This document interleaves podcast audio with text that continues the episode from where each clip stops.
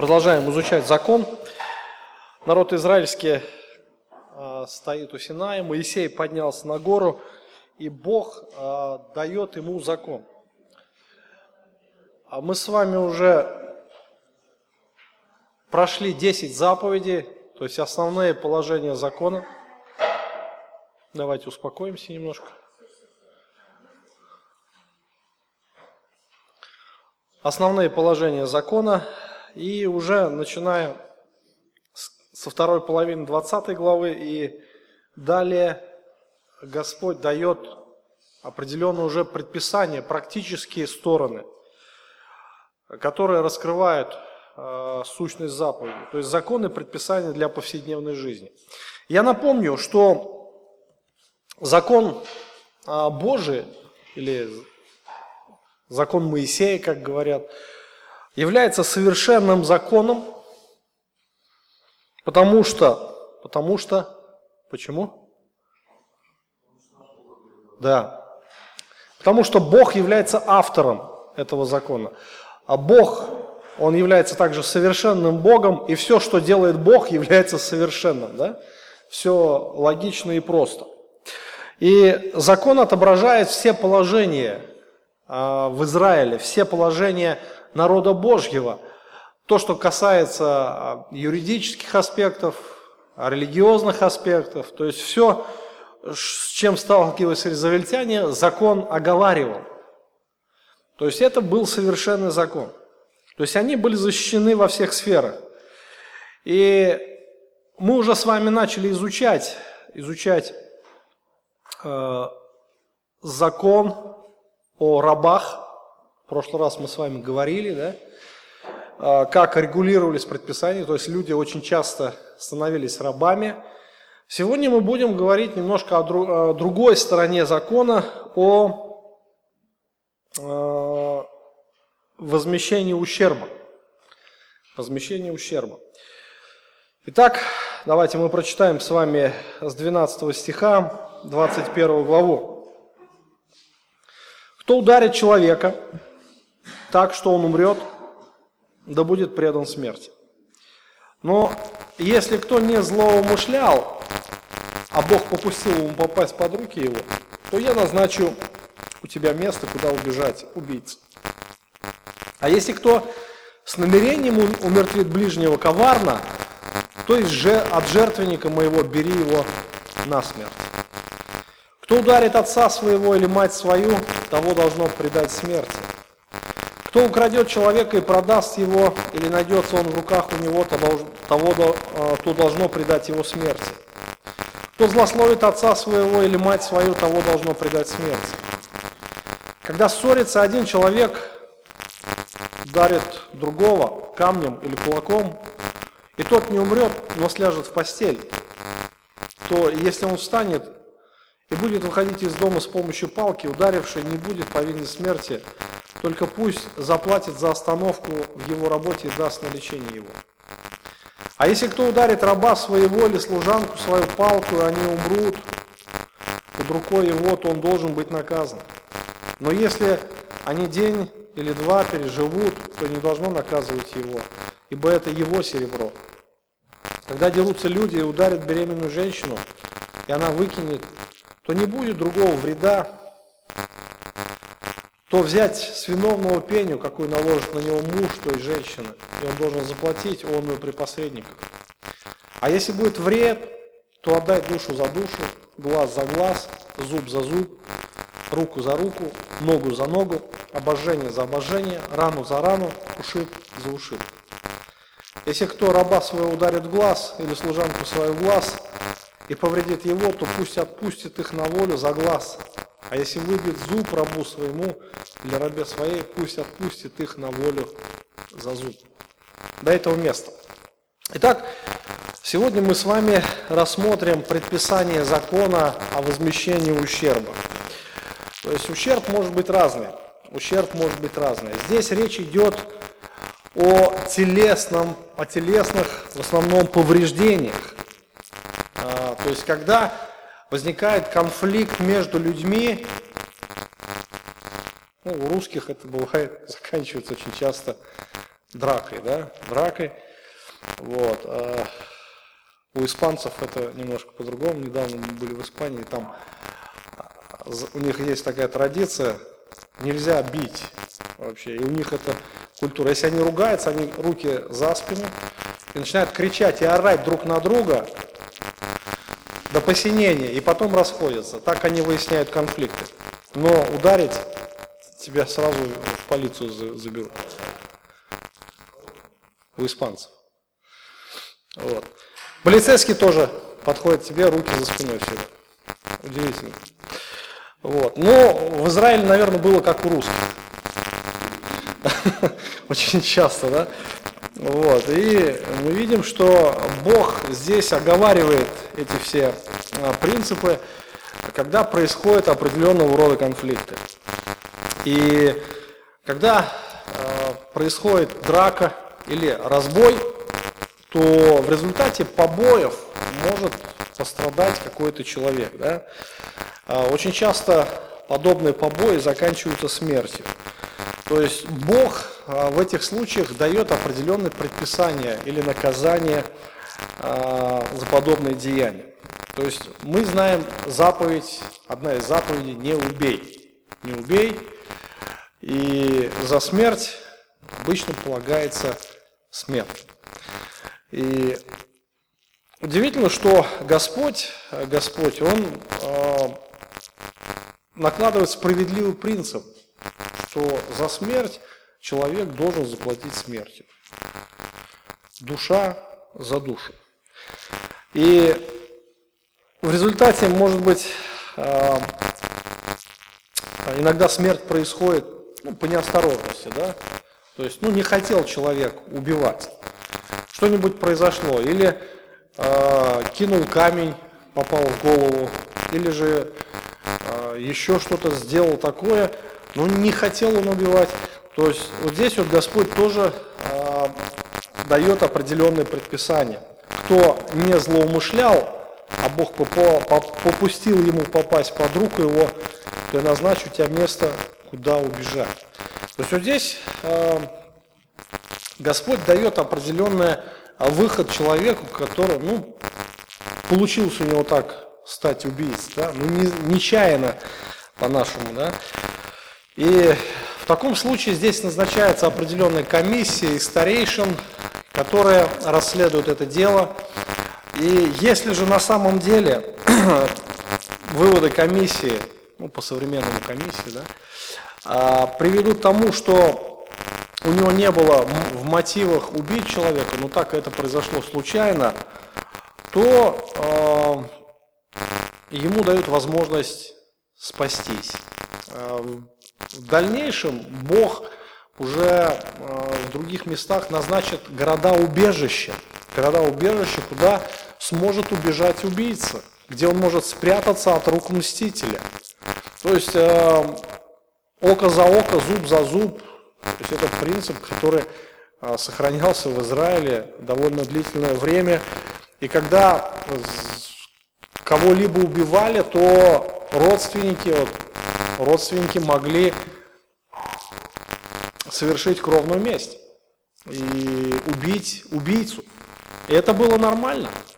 В то время оттуда, наверное, и пошло вот это понятие кровная месть, кровная месть, то есть за кровь а, могли воздать родственники. И если же убийца, убийство произошло непреднамеренно, то убийца мог убежать в город убежище. И так, в этом городе он должен находиться все время. Это будущее предписание. Мы с вами еще дойдем до этих мест, мы будем разбирать это подробно. Я так забегая вперед скажу. Он должен находиться в этом городе, не выходить. То есть это место безопасности, а, где рука мстителя не, не могла найти его. И если же, если же он выходил, то его могла настигнуть рука мстителя. И в этом городе он мог находиться до каких пор? До смерти первосвященника. А когда он умрет, одному Богу известно. Хорошо, если через полгода или через год. А если через 80 лет? Все время находиться, это как в тюрьме, да? Ну, город, города тогда были небольшие, ну, чуть больше деревни, ну, примерно как Зерган. Вот представьте, жить в одном месте, никуда, никуда нельзя выходить все это время, пока первосвященник. И вот люди, наверное, ждали, скорее бы он сдох, да, извините за выражение, быстрее бы он умер, да, чтобы получить долгожданную свободу. Но если комиссия вдруг находила, что все-таки а, человек был убит изначально с умыслом, то, то а в любом случае а, нужно было предать его смерти. Вот здесь интересно, что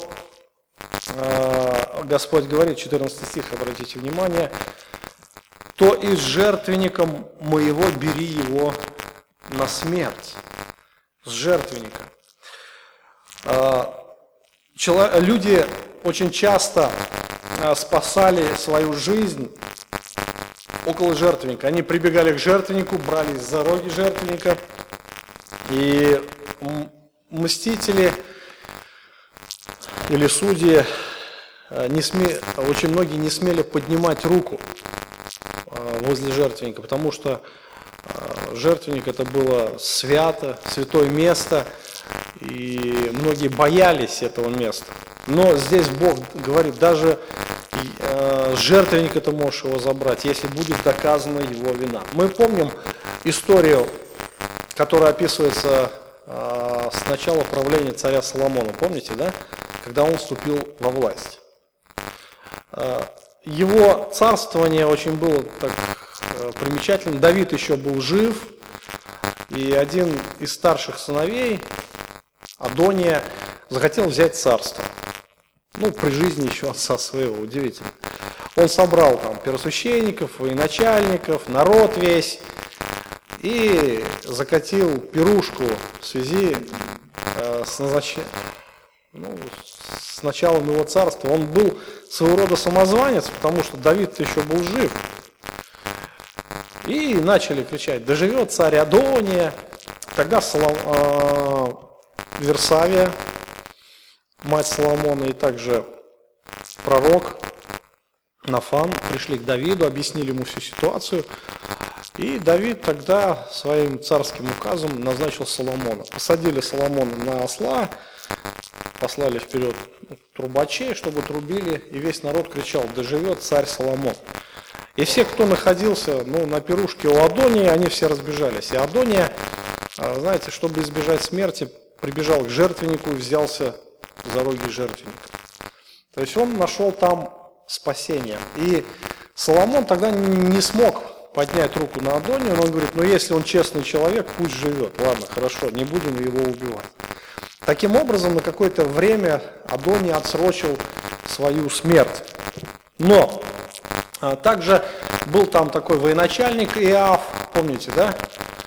А, очень такой талантливый военачальник. При Давиде он очень много одержал побед, очень много а, служил Давиду. Но а, Давид, Давид – когда находился вот в этих странствованиях, в бегах, он боялся Иава. У Иава было очень много силы, у него были очень сильные родственники, очень именитые родственники.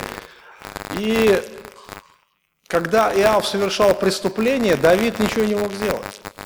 Он ничего не мог сделать, и он закрывал попросту на это глаза. Вот. И Давид назначил Авенира вместо Иава военачальником. И Иав взял и убил его, просто взял и убил. Ну, потому что не хотел, чтобы Авенир э, занял его место. То есть там не было никакой э, вины за Авениром, просто это было убийство. Иав остался военачальником, и уже в конце как бы, царствования Давида Иав убил еще одного военачальника, которого поставил Давид, Амисая. И Иав фактически э, был своего рода, так по-нашему, министром обороны в Израиле до конца жизни Давида. Так вот, когда а, Давид умирал, он а, в завещании Соломону сказал, что Иав должен умереть, пролив кровь невинную. И когда Соломон встал на царство, а, после всех этих событий с Адонией, Иав был на стороне Адонии, и когда Соломон начал убирать всех своих врагов, уничтожил того же Адонию, нашел просто повод там, а священников, которые встали на сторону Адония, он отослал их подальше, а отстранил их от священства. И Иав понял, что пришел его последний час, что Соломон не пощадит его. И он опять же схватился за роги жертвенника. Но Соломон ясно дал пред, э, указание своему, э, так сказать, начальнику телохранителей – там была имперская гвардия, которая охраняла правительство. А, Ванея, сын Адаев, такой был там у них, такая личность тоже именитая была. Он приказал убить Яу. Тот пошел его убивать э, с группой, наверное, солдат. Яв схватился за роги говорит, никуда не уйду. Он говорит, выходи. Нет, говорит, не уйду. Если умирать, то только здесь. Э, Ванея пересказал пересказал слова Соломону. Соломон говорит, хорошо, у нас есть предписание закона, пусть умрет там. И, в общем, он был повинен смерти двух невинных людей. И как раз вот это предписание, которое сегодня мы с вами изучаем, оно было исполнено. То есть Бог приказал, даже, говорит, «А, от жертвенника, говорит, его бери и предай смерти. То есть это а, вот примеры, некоторые примеры, что это значит от жертвенника, да? То есть люди очень часто находили спасение около жертвенника. Вот, э, находили милость, что ли, со стороны царей, и жертвенник как бы умилял их гнев, но если человек был виновен в смерти другого, невиновного человека, то и жертвенник здесь его не мог спасти. Итак, э, смертью наказывались э, люди, которые убивали других людей, или же просто приносили им телесные повреждения, от которых те умирали. И здесь очень четкое предписание. А, жизнь за жизнь.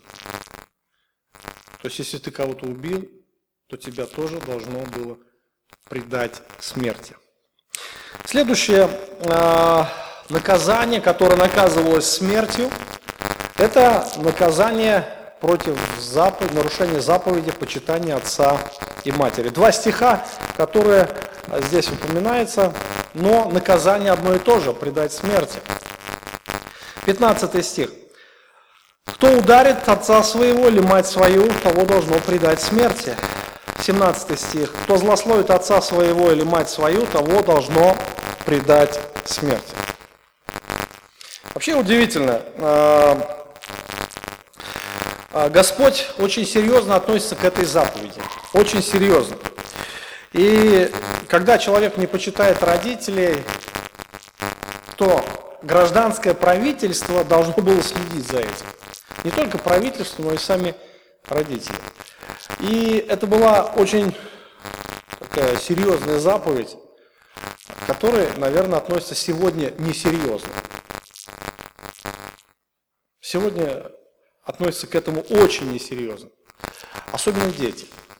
То есть они могут злословить, они могут, некоторые даже поднять руку на своих родителей. Сегодня я слышал, моя мама мне рассказывала историю там, своей знакомой, что та хотела покончить жизнь самоубийством, потому что сын, непутевый сын, которому уже скоро 50, может быть, за 40, он уже ее так довел, что ей жить неохота. И бьет ее, и унижает, и уничтожает ее. Удивительно. Но в Израиле, в Израиле за подобное деяние было бы довольно-таки все просто. А родители могли просто выйти к старейшинам народа и сказать, мой сын или дочь непутевые, ведут такой-то образ жизни, они не слушают. И берут этих непутевых детей, ставят и забивают камнями. Все очень просто, вы знаете. Какой ребенок мог дерзнуть тогда сказать в то время, если бы действовал закон, что-то такое своим родителям?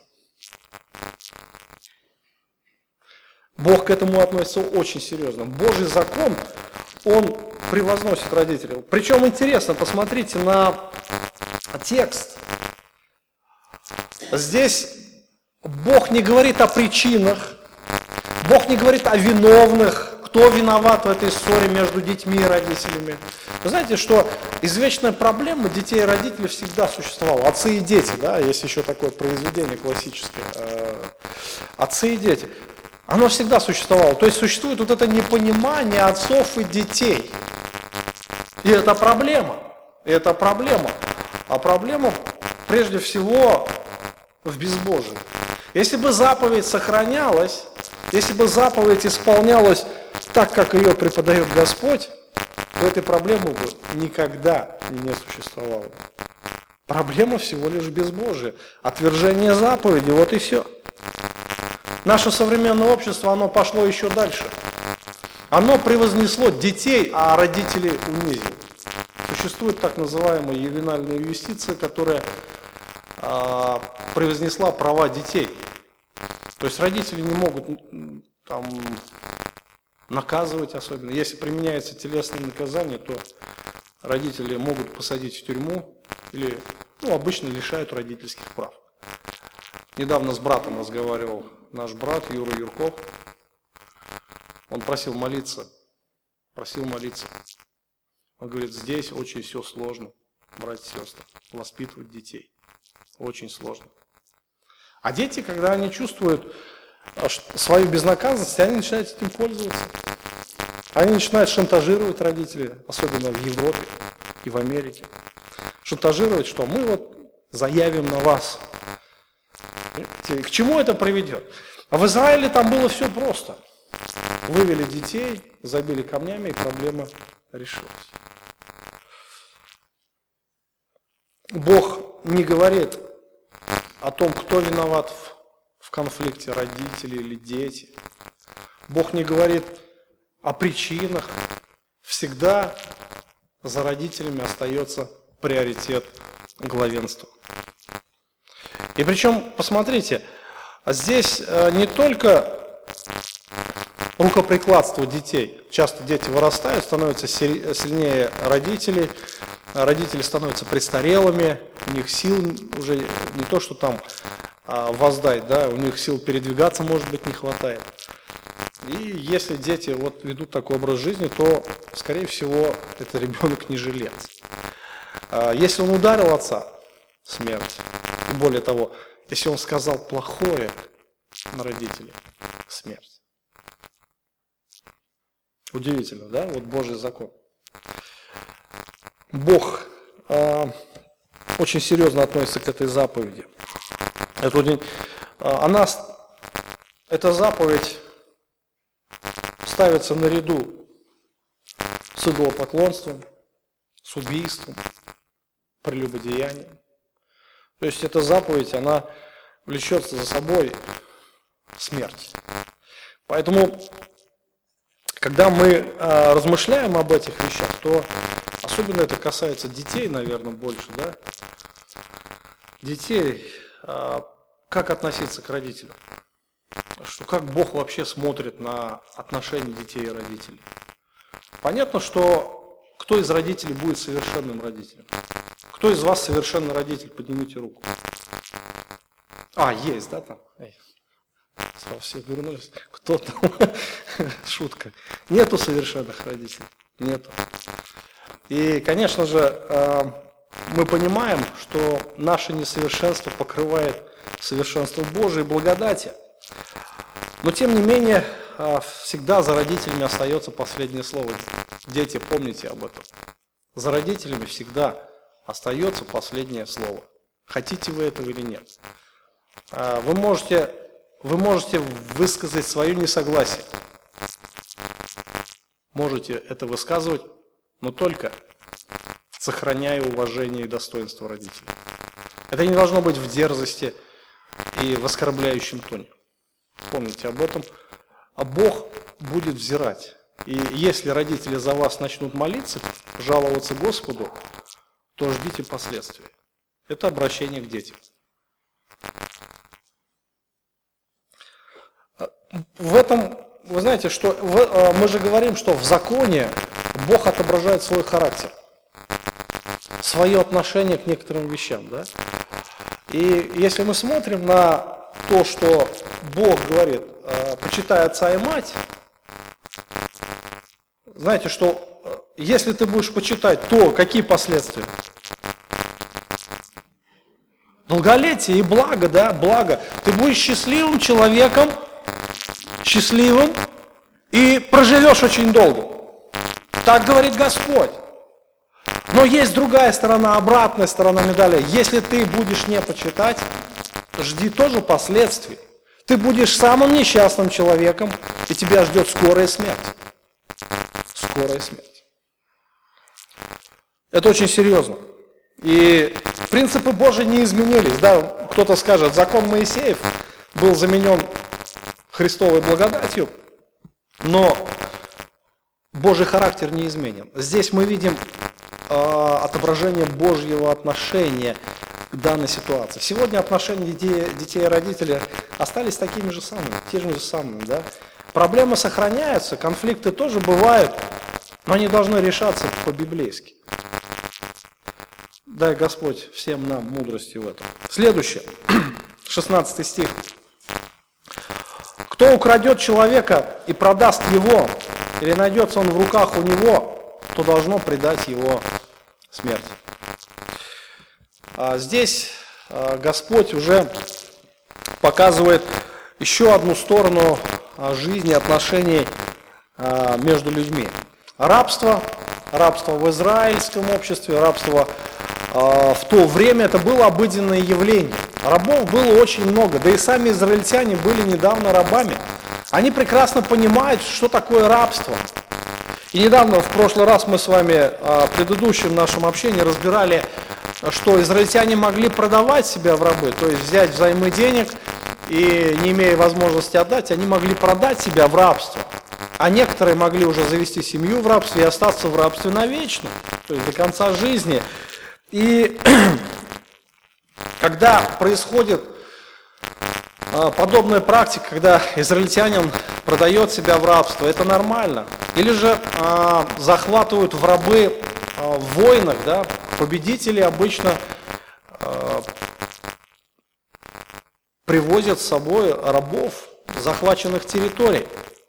И это нормальная практика.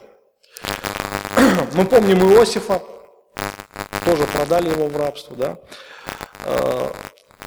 Израильтяне тоже были рабами, я уже говорил об этом.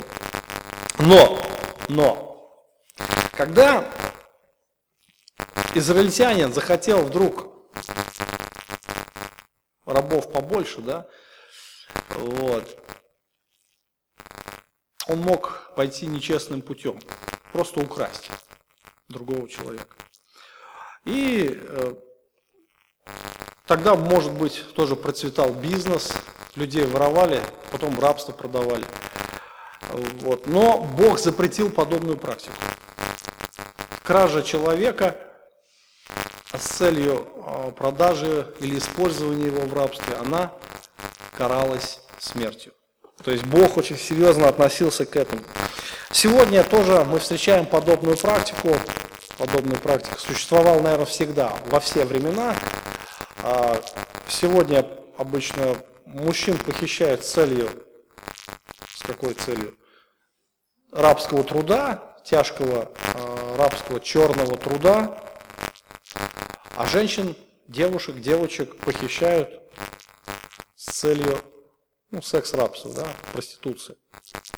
Это довольно-таки распространенная практика. И Бог э, в Израиле запретил этим заниматься. То есть, если вдруг найдется э, что-то подобное, то э, здесь нет пощады.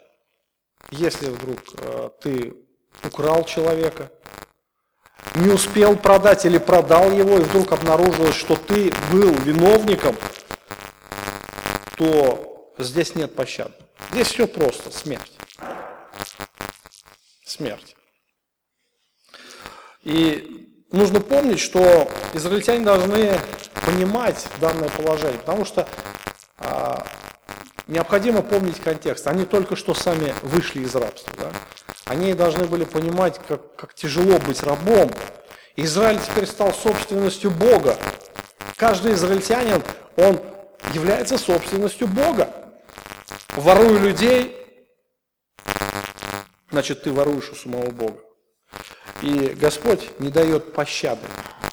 Вот если, например, а, в, в драке, там, в конфликте, а, или же нечаянно там ты как-то убил человека, здесь еще есть возможность как-то избежать смерти, да, то Бог вот по отношению к родителям, по отношению а, к краже людей, Он не дает никакой надежды, смерти. Чтобы каждый мог очень ясно понимать последствия этих деяний. Следующее. А, возмещение ущерба за телесные повреждения. Возмещение э, за телесные повреждения. 18 а, стих. Когда ссорится, и один человек ударит другого камнем или кулаком, тот не умрет, но сляжет в постель, то если он встанет и будет выходить из дома с помощью палки, ударивший не будет повинен смерти. Только пусть заплатит за остановку в его работе и даст на лечение его. А, дальнейшие предписания, они касаются именно конфликтов, но которые не влечет за собой смерть одного из пострадавших. То есть мы должны а, тоже ясно понимать историческую подоплеку данных а, наставлений, повелений, вернее, Божьих. А, мы должны помнить о том, что три с половиной тысячи лет назад не было такой медицины, как сегодня. Там, если ударили кого-то или что-то произошло, некуда было позвонить, да, там, скорую вызвать, или там привести или принести его в травпункт, чтобы им там оказали первую помощь. А, не было больниц как таковых, не было страховых компаний, которые могли возместить убытки, а, ущерб, а, неработоспособность, не было больничных листов и так далее. То есть ничего от этого не было. Представьте себе, если человек э, получал какое-то увечье, а это был кормилец семьи, то есть он обеспечивал э, семью, и вдруг он получает увечье. Что это значит? Страдает вся семья. То есть ну, это начинает сразу чувствоваться, потому что он кормилец, он, он добытчик, он добывает хлеб, он э, работает. И каком-то конфликте вдруг а, происходит драка, и он получает увечья. То есть он не может уже выполнять свои обязанности повседневные, он не может добывать хлеб. Это сразу скажется на всей семье. Поэтому законодательство здесь оговаривает, оговаривает опять же условия а, подобных явлений. То есть, э, если э, существует причиненный ущерб, то тот, кто ударил или кулаком, или палкой, или камнем, да чем угодно, если он причинил э, ущерб здоровью, то он должен быть возместить этот ущерб. Возместить. Во-первых, он должен выплатить неустойку. То, что он не может работать, да, добывать хлеб, есть за все время, которое он не работает, он должен оплачивать. А, то есть содержать буквально семью этого человека. Но и с другой стороны, он должен также покрыть его лечение, покрыть то, что требуется. А, мы не знаем, какие там существовали лекарства, но, возможно, они существовали все-таки, наверное, в каждом народе были свои знахари, свои травники, свои лекари. Возможно, это было также и в Израиле, которые, а, люди, которые лечили. Потому что Христос, помните, говорит, нездоровые нуждаются во враче, но больные. Если бы врачей не было, тогда бы Христос не говорил бы о врачах, так ли, да? Вот. В каждом народе есть, были определенные лекари, были определенные способы лечения. А, мы не знаем какие, но даже если необходимо было затратить материальные средства на приобретение каких-то лекарственных, там, например, трав или снадобий каких-то, то виновный должен был все это возместить. Все это лежало на виновном, то есть ответственность. Бог а, здесь требовал виновного возместить. Опять же, заметим следующий факт. А, Писание не говорит, кто затеял ссору. Кто затеял ссору? А, ты или твой сосед, но если даже сосед виноват, и ты его так сказать, немножко приструнил, да, так что тот на две недели слег и уже не встает, то все равно виновником остаешься ты. Ну, лучше поступать как испанцы, да, лучше там кричать там, то есть по закону. Это дешевле все обойдется. Вот. Итак, а, при обычной драке а, существовали также предписания возмещения ущерба, когда а, ущерб был нанесен, телесные повреждения были нанесены рабам. 20-21 стих. Если кто ударит раба своего или служанку свою палкой, они умрут под рукой его, то он должен быть наказан. Но если они день или два переживут, то не должно наказывать его, ибо это его серебро. И также 26-27 стих. А, если кто раба своего ударит в глаз или служанку свою глаз и повредит его, пусть отпустит их на волю за глаз. А если выбьет зуб рабу своему или рабе своей, пусть отпустит их на волю за зуб. Вот здесь интересно, опять же, а, Господь направляет наше внимание на рабов. И а, здесь Бог показывает, что рабы это тоже люди. А, возможно, это евреи-рабы, которые продали себя за долги, но которых нужно будет выпустить на свободу на седьмой год, да? Помните? То положение, о котором Бог говорил. Но даже если были э, рабы-язычники, здесь тоже об этом не говорится. Просто раб. Неважно, какой он раб. Но Хозяин должен понимать, что раб тоже человек, и он должен сохранять достоинство, и он должен уважать достоинство своего раба. Конечно, здесь мы видим, что э, допускалось наказание рабов. Здесь ничего не говорится против наказания, поэтому э, рабы, наверное, получали очень часто наказание за неисполнение своих обязанностей. Но когда следовало наказание, хозяин должен был помнить об ответственности, что если он нанесет увечья своему рабу, то ему тоже придется нести определенную ответственность. Посмотрите, здесь 20-21 а, стих говорится о том, что а, физических повреждениях рабов. Если раб умрет, то он должен быть наказан. Писание не говорит, что за наказание. Что за наказание. Но за смерть рабов не наказывали смертью. Что за наказание, здесь до конца не ясно. Но здесь дальше что еще интересно. Но если не умрет, два дня пожил, то уже наказывать хозяина было нельзя. Э, это, говорит, его серебро.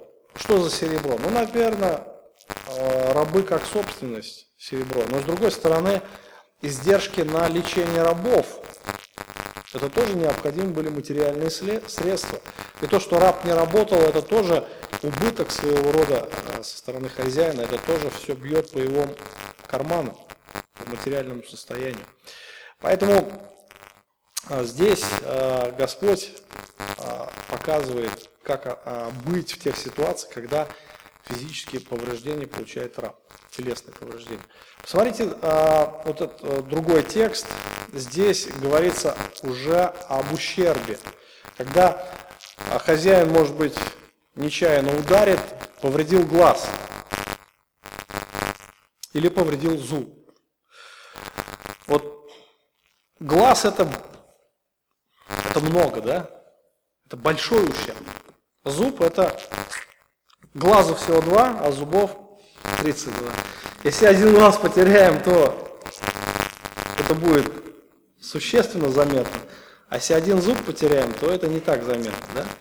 Но здесь Господь говорит, не важно какой ущерб, важно, что он есть. Большой или маленький, а, ущерб нанесен рабу, если ты не умеешь обращаться с рабами, а, то у тебя нет права держать этого человека в рабах. Ты должен его отпустить. Вот. А, это ответственность хозяина. То есть вот такое предписание, когда человек наносит увечье или телесные повреждения своим рабам. Также здесь а, Господь говорит о беременных женщинах. 18 стих, а, извиняюсь, 22 стих. Когда дерутся люди и ударят беременную женщину, и она выкинет, а, но не будет другого вреда, то взять с виновного пеню, какой наложит на него муж этой женщины. Он должен заплатить он при посреднику. То есть вот здесь а, дается предписание, когда а, вдруг в конфликт мешается беременная женщина. Не знаем, то ли будет защищать мужа, то ли просто прохожая как, какая-нибудь, да, попадется под руку дерущимся. Вот. Но бывает тоже и такое, а может быть кто-то намеренно ударит женщину, она будет беременна. И в таких случаях необходимо также возмещать ущерб. И здесь ущерб должен будет определяться мужем. Здесь власть от ущерба дается мужу. А какой он назначит э, выкуп или возмещение, это известно только одному Богу, так ведь, да? Поэтому лучше с беременной женщиной не связываться, потому что это может очень дорого стоить человеку. Очень дорого может это стоить. И Бог дал эту власть мужу назначить возмещение ущерба. И должна, опять же, будет назначена комиссия, которая должна будет проследить за исполнением данного наказания. То есть при посредниках. При посредниках все это должно будет уплачено. Таким образом, конфликт должен быть разрешен. Но заметьте, что а, если она выкинет и не будет ей ущерба, то есть если ее здоровье, оно останется ну, нормальным, да? Но если она умрет, то опять же действует тот же закон душа, душу за душу, да? жизнь за жизнь, то тогда нужно предать того человека смерти. И посмотрите, вот эти стихи, 23, а, вторая половина, 24 и 25, объясняет принцип действия закона, принцип всего закона, то есть закона возмещения ущерба. И вы знаете, в этом суть закона, простота закона Моисея. То есть э, наказание должно всегда соответствовать причиненному ущербу. Оно должно соответствовать. И знаете, что вот этот принцип око за око, зуб за зуб, жизнь за жизнь показывает, во-первых, справедливость Божью. Очень часто мстители или виновная сторона требуют наказания большего, чем заслуживает виновный. Так, да? Очень часто так бывает. Но Господь поставил определенные рамки. И вот этот, Госп... а, вот этот закон, он дает ответственность каждому человеку. То есть, когда я что-то делаю, когда я что-то делаю, я всегда прежде подумаю, что мне будет за это. Если бы закон Моисеев действовал в обществе, то общество бы давно бы, наверное, ну, минимизировало преступность. Если бы он действовал. Но так как общество сегодня, наоборот, э, очень мягко относится к преступлениям, называя это гуманизмом, человеколюбием, то мы видим, что преступлений с каждым днем становится все больше и больше. Прочитал информацию, знаете такого Андерса Брейвика, кто знает? В общем, террорист в Норвегии, который вначале взорвал две бомбы на центральной площади в столице Амстердама, в Осло, извиняюсь. И когда вся полиция съехалась туда, на взрыв, он переправился на остров, где был детский лагерь, подростковый лагерь, собрал аудиторию, якобы для лекции, достал арсенал оружия, расстрелял в общей сложности 77 человек. А, гуманный закон Норвегии присудил ему, кто знает сколько? А? 21 год всего. За 77 жизней ему присудили всего 21 год. Причем удивительно, с этим психически ненормальным человеком, а, к этому, вернее, человеку в Норвегии особое отношение. То есть его поместили а, в тюрьму трехкомнатную. Дали ему там, выделили тренажерный зал, ноутбук. Живи не хочу. И причем содержание а, за 21 год обойдется 20 миллионов долларов. Вот если бы меня содержали по миллиону долларов в год вообще, представьте себе. Мне давали миллион долларов просто так, за то, что я преступник. Как вообще? Это нормально, нет? Вот если взять закон Моисея, закон Моисея, и вот то, что сегодняшнее законодательство, особенно европейское, европейские ценности сегодня проповедуются, пропагандируются в обществе.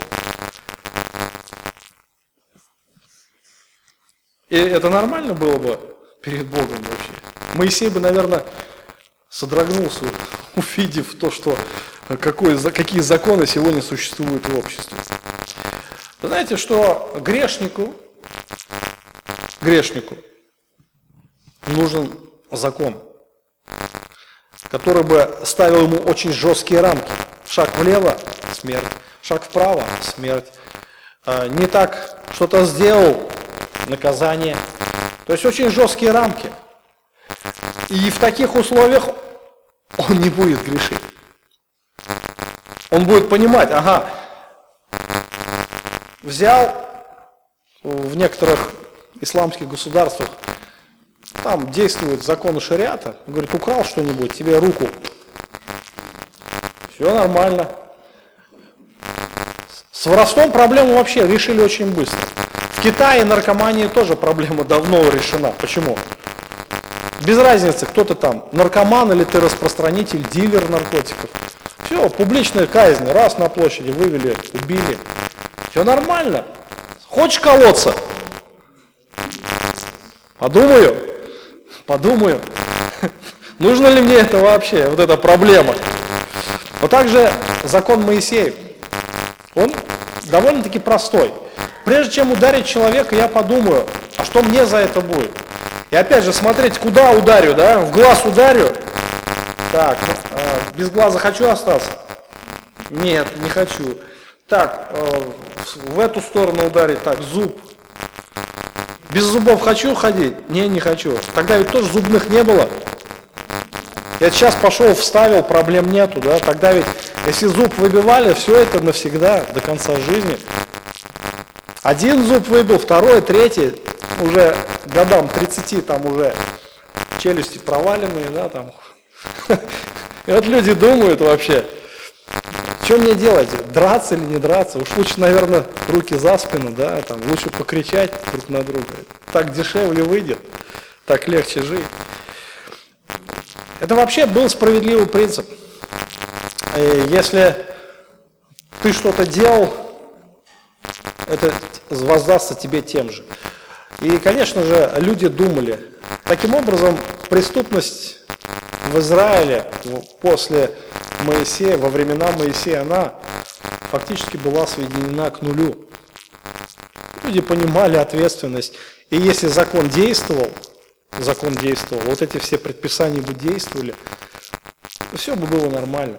Но в Израиле, наверное, как и в любом обществе, не соблюдали закон. И поэтому преступления распространялись, поэтому Израиль страдал, и Бог еще и потом наказывал их, наказывал и наказывал. Итак, на этом мы сегодня, наверное, остановимся. Остановимся. Принцип закона понятен, да? Принцип всем понятен. А, наказание должно всегда соответствовать содеянному преступлению. Душа за душу, смерть за смерть, глаз за глаз, зуб за зуб. И вот здесь интересно, рука за руку, нога за ногу, перелом тебе сделал, ударил в ногу, да, пинул кого-то, ногу сломал. Давай тоже иди сюда, ногу тебе сломаем. То же самое. Обожение за обожение. Даже такое вот Господь усмотрел. Обожение за обожение. Ушиб за ушиб. Даже не просто ушиб, просто ударил, да, человека. Синяк поставил, иди сюда, синяк так, так же тебе. А синяк под глазом, тоже иди сюда, будешь светить всем очень ярко, да, фонарем под глазом. Вот. Все очень просто, довольно-таки просто и справедливо. А, итак, характер Божий здесь отображается. Характер Божий, а, совершенство Божие и Его святость, как Бог относится к греху. И Он показывает справедливость. Смотрите, насколько все это справедливо. Если меня ударили, если ему воздадут тем же, это справедливо? Если мне зуб выбили, ему зуб выбьют, это справедливо? А если я кому-то глаз выбил, мне глаз выбили, это справедливо? Справедливо. Если сегодня, знаете, а, кто-то кого-то ударил, его пошли, избили так, что он в больнице лежит. Вот, говорят, справедливое наказание сделали. Нет, это несправедливо. Вот Моисеев закон, он нес себе справедливость. Почему? Потому что наш Бог справедливый. И его положение также справедливо.